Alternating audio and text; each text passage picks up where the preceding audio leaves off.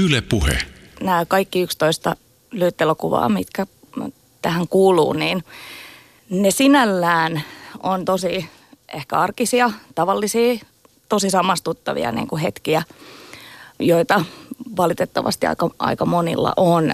Mutta silloin kun ne itsessään livenä tapahtuu, niin siitä on ehkä vaikea saada kiinni, että mitä tässä nyt tapahtuu ja miksi tämä tuntuu näin epämiellyttävältä ja oliko tässä joku asia niin kuin väärin. Niin elokuva pystyy kuitenkin piirtämään aika monelle eri tasolla sekä äänessä, ajassa, rytmissä, kuvassa. Tavallaan pysäyttää sen hetken, että mitä tässä nyt tapahtuu. Millaisia esimerkkejä tässä yhdessä lyhytelokuvassa käsitellään? Kaikki niitä tavallisia. että, että siellä on koulutytön bussimatkasta aina raiskausoikeudenkäyntiin asti erinäisiä hetkiä tyttöjen ja naisten elämästä, joita just ehkä kutsutaan yksittäistapauksiksi tai erikoiskeisseiksi tai, tai sellaisiksi, että kyllähän niitä nyt, eihän niitä nyt kaikilla ole ja eihän ne nyt ole niin jotenkin oleellisia. Ja sitten kaikkea ulkonäön kommentoinnista vähättelyyn, sivuuttamiseen, asenteisiin, jotka ulottuu sitten aina myös vaikka teatterilavalle asti. Marita. Siihen kysymykseen, että miksi elokuvat toimii hyvin tämän tyyppisten teemojen kuin sukupuolistuneen väkivallan käsittelemisessä, niin toi on tosi tärkeä asia, että se tekee näkyväksi asioita, joita me ollaan, me ollaan niin totuttu, jotka on normalisoitunut osaksi arkea, että me ei niitä huomata. Ja sen lisäksi tärkeä asia on se, että tämän tyyppisiin teemoihin ja asioihin liittyy paljon tunteita.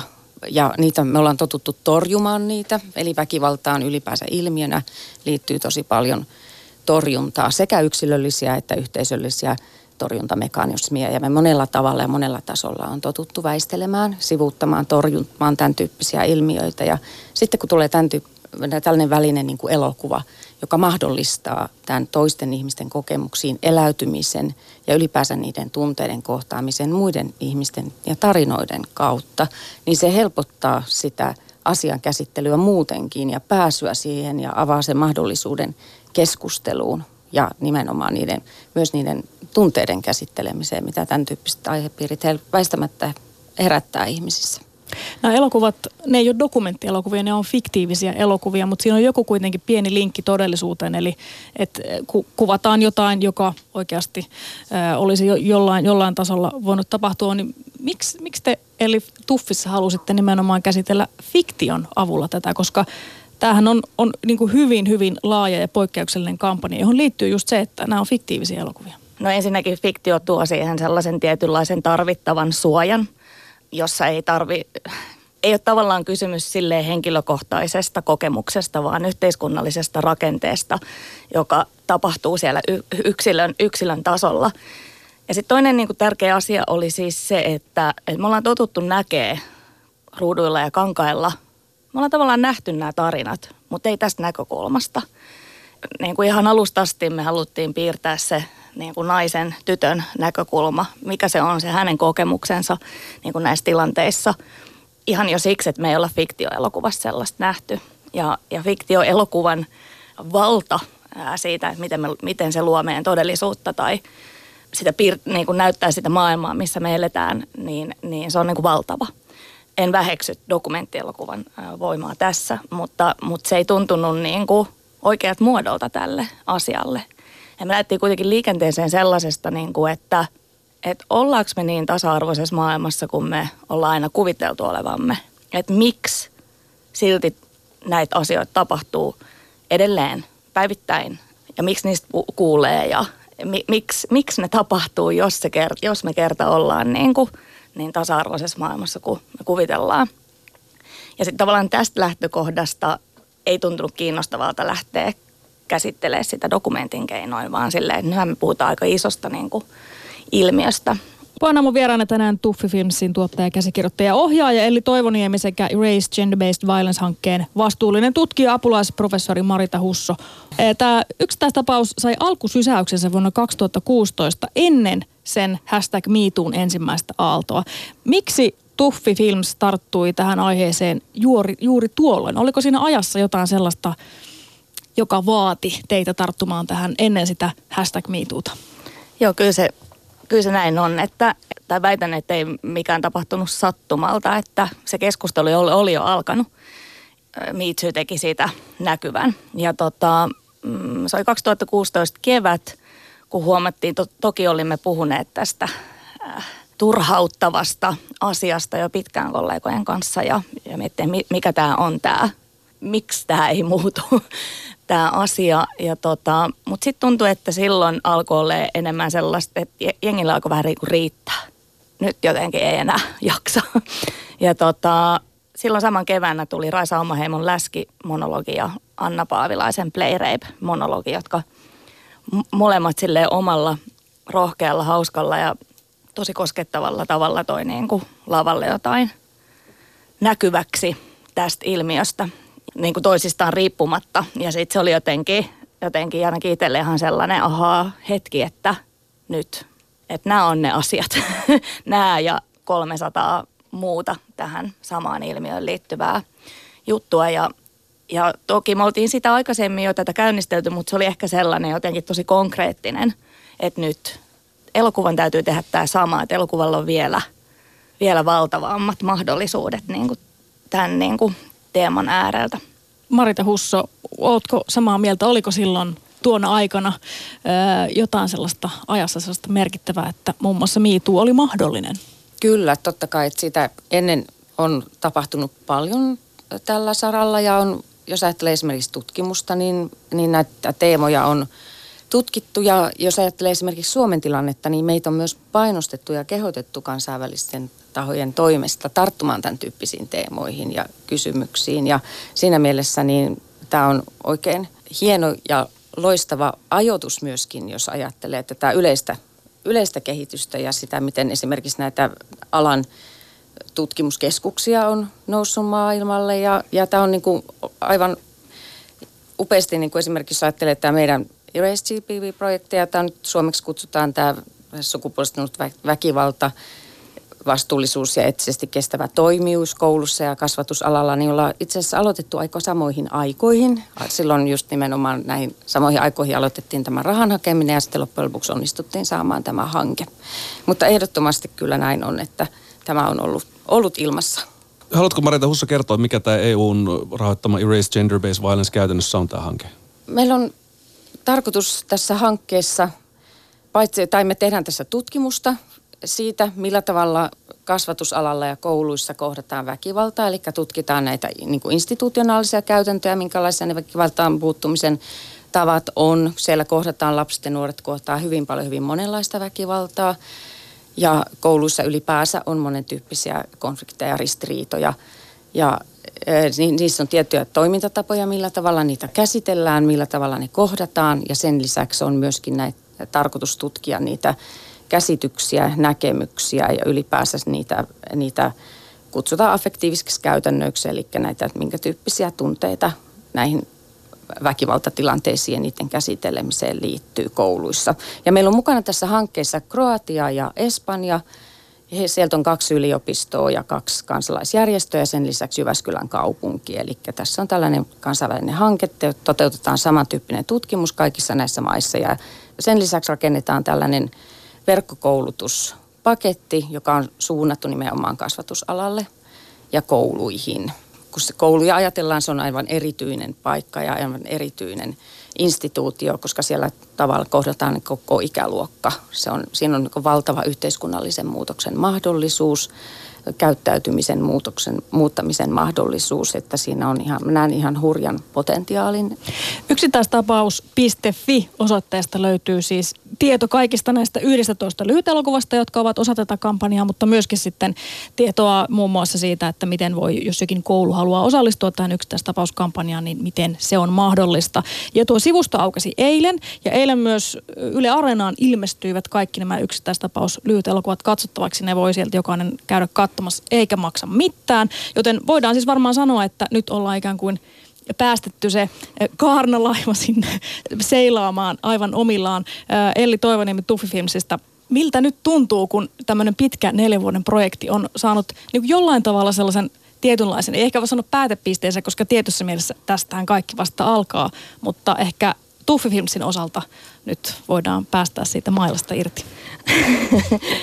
Tuntuu kyllä todella, todella mielettömältä, että että pakko sanoa, että silloin nelisen vuotta sitten, niin kun tätä suhteellisen suurta hanketta tässä visioitiin, niin ihan näin en uskonut. Tai että sanotaan, että kaiken näköisiä vaiheita tuossa matkalla oli, että mi, mitä tästä nyt oikein tulee vai tuleeko, mutta, mutta samaa aikaa kyllä tämä porukka ammattilaisia ja koko tämä niin kuin jotenkin ilmiö melkein tässä ympärillä, joka on hyvä on tullut hyvän luokseen ja jotenkin mahdollistanut näitä asioita, niin on kyllä aika tosi siisti fiilis. Se oli se lähtökohtakin, että, että tavallaan kun tämä on kaikkien meidän asia, ei tämä ole vaan joku kuriositeetti tai sinällään, tai, ja taiteella on myös itseisarvo, että mä oon myös ihan valtavan ylpeä näistä leffoista ja siitä laadusta ja siitä palautteesta, mitä jo nyt on niin kuin tullut ihmisiltä, että, että on voinut silleen tarjota tämmöisen kokemuksen myös, että, että, että me ei olla yksin näiden kokemusten kanssa, jotka usein silloin, kun ne tapahtuu, niin tuntuu siltä, että liittyy vaan siihen, kuka sä oot ja että se on niin kuin sun, sun niin kuin harteilla, mutta nyt ne on näkyviä, että se ei ole näin. Niin, että tästä taiteellisesta puolesta on saanut nyt hyvin vahvaa vastakaikua myös tuon Jussi Patsaan tai Jussi Gaalan tai Jussi Ehdokkuuden myötä. Siis näistä 11 elokuvasta on, on koostettu sitten yksi elokuva, jonka, joka on saanut siis parhaasta, parhaan elokuvan ehdokkuuden, eikö niin? Joo, kyllä. Parhaan elokuvan, parhaan käsikirjoituksen, parhaan ohjauksen sekä ää, parhaan ää, miessivuosan Jussi ehdokkuudet, siis tottumiskysymys elokuvalle. Niin, onneksi olkoon. Eli toivon, niin sä oot kolmessa eri kategoriassa nyt mukana. Kiitos. Tässä. No miltä se tuntuu? Olisiko sitä ajatella silloin neljä vuotta sitten, että tämä pamahtaa vielä näin suureksi? Ei.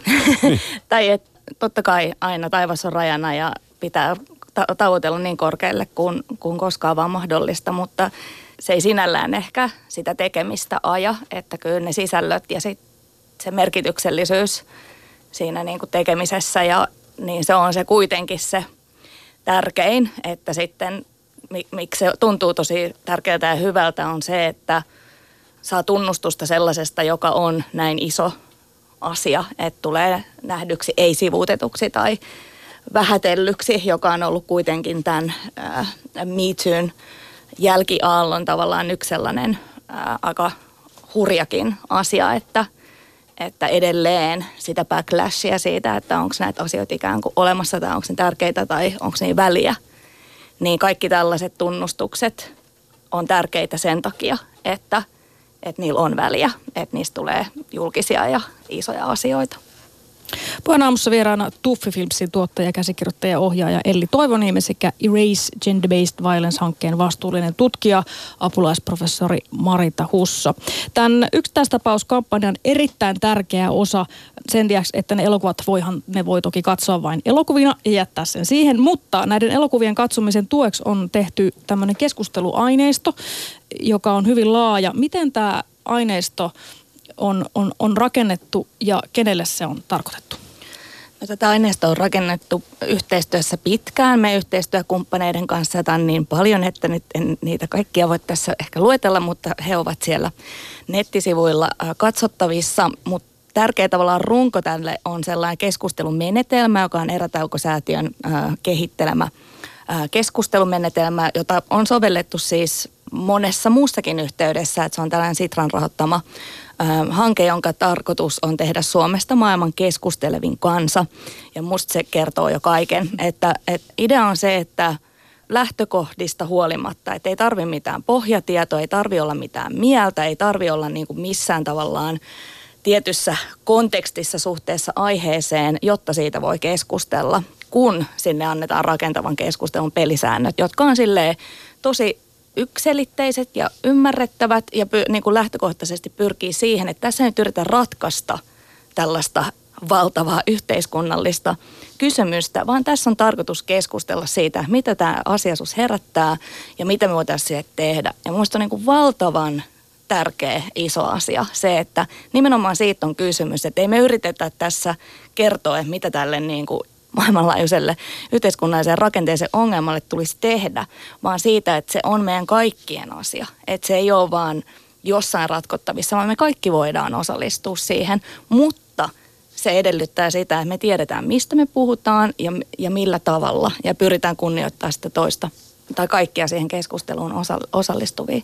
Sitä voi soveltaa siis kouluissa, työyhteisöissä, missä tahansa alle 15 henkilön porukoissa, koska siis myös se, että rakentava keskustelu voi syntyä, niin sitä ei voi ehkä käydä sadan ihmisen kesken.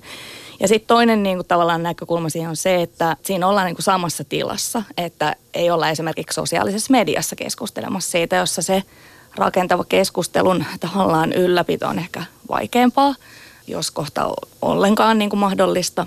Siellä on siis sellaista materiaalia, jota ainakin siis itse kun käyn siellä sivuilla päivittäin, koska mielestäni se on yleissivistävä ja niin kuin todella helpottava paikka myös sit ohjata ehkä ihmisiä, että kun nämä on vaikeita käsitteitä, me ollaan vasta hiljattain saatu ylipäänsä tällaisia nimiä asioille kuin sukupuolistunut väkivalta tai vallankäyttö ja mitä se tarkoittaa, mitä seksismi tarkoittaa, mitä misogynia tarkoittaa, mitä, mihin niin kuin sillä viitataan, niin siellä on tällaisia peruspalikoita. Että sieltä voi käydä katsoa ihan, että mihin tämä viitataan, mitä laki sanoo seksuaalista häirinnästä ja niin edelleen. Marita Husso, mikä, mikä merkitys itse näet siihen, että on työkaluja ylipäätään sanallistaa näitä asioita, jos puhutaan vaikkapa kouluympäristöstä? Se on ihan äärimmäisen tärkeää ja semmoinen vähän peruslähtökohta myöskin, koska nämä on hyvin paljon vaiettuja, salattuja, hävettyjä aihepiirejä ja ne, jos ajatellaan ihmisten kokemuksia, mitkä on tässä tilanteessa tosi tärkeitä. Ja on esimerkiksi tutkimuksia, jotka osoittaa, että jos ajatellaan nuorten seksuaalista häirintää esimerkiksi, seksuaalisen häirinnän, seksuaalisen hyväksikäytön kokemuksia, niin ihmiset ei kerro, eivät puhu, salaavat, ei esimerkiksi puolet pojista ei kerro kenellekään aikuisille tai ylipäänsä kellekään ihmisille. Ja viidesosa tytöistä myöskin niin kuin vaikenee tämän tyyppisistä asioista sillä tavalla, että vastaavat kyselyssä, että eivät kerro kenellekään. Ja tämä liittyy paitsi siihen, että ei välttämättä odoteta, oleteta kauhean positiivista responssia, tai ei oleteta, että muilla ihmisillä on kauheasti valmiuksia kuunnella, niin se myös liittyy siihen, että ei ole helppo löytää sanoja, käsitteitä, ei ole helppo kertoa kokemuksistaan, josta me on totuttu puhumaan. Ja senkin takia tämä tällainen työkalu, joka mahdollistaa asioiden käsittelemisen ja ylipäänsä luo semmoista ilmapiiriä, että tämä on ihan ok puhua. Ja tämä on, näitä kokemuksia on muillakin ja näitä tapahtuu yleisesti. Eikä nämä ole sellaisia asioita nimenomaan, joista ajattelee, että no näitä nyt vaan sattuu ja mulle nyt vaan kävi näin, että on joku yksittäinen tapaus, vaan ne on todella yleisiä ja todellakin yhteisiä jaettuja asioita, joille me voidaan myös löytää yhteisiä tapoja käsitellä niitä ja puhua niistä. Puheen aamu. Arkisin seitsemästä kymmeneen. Yle Puhe.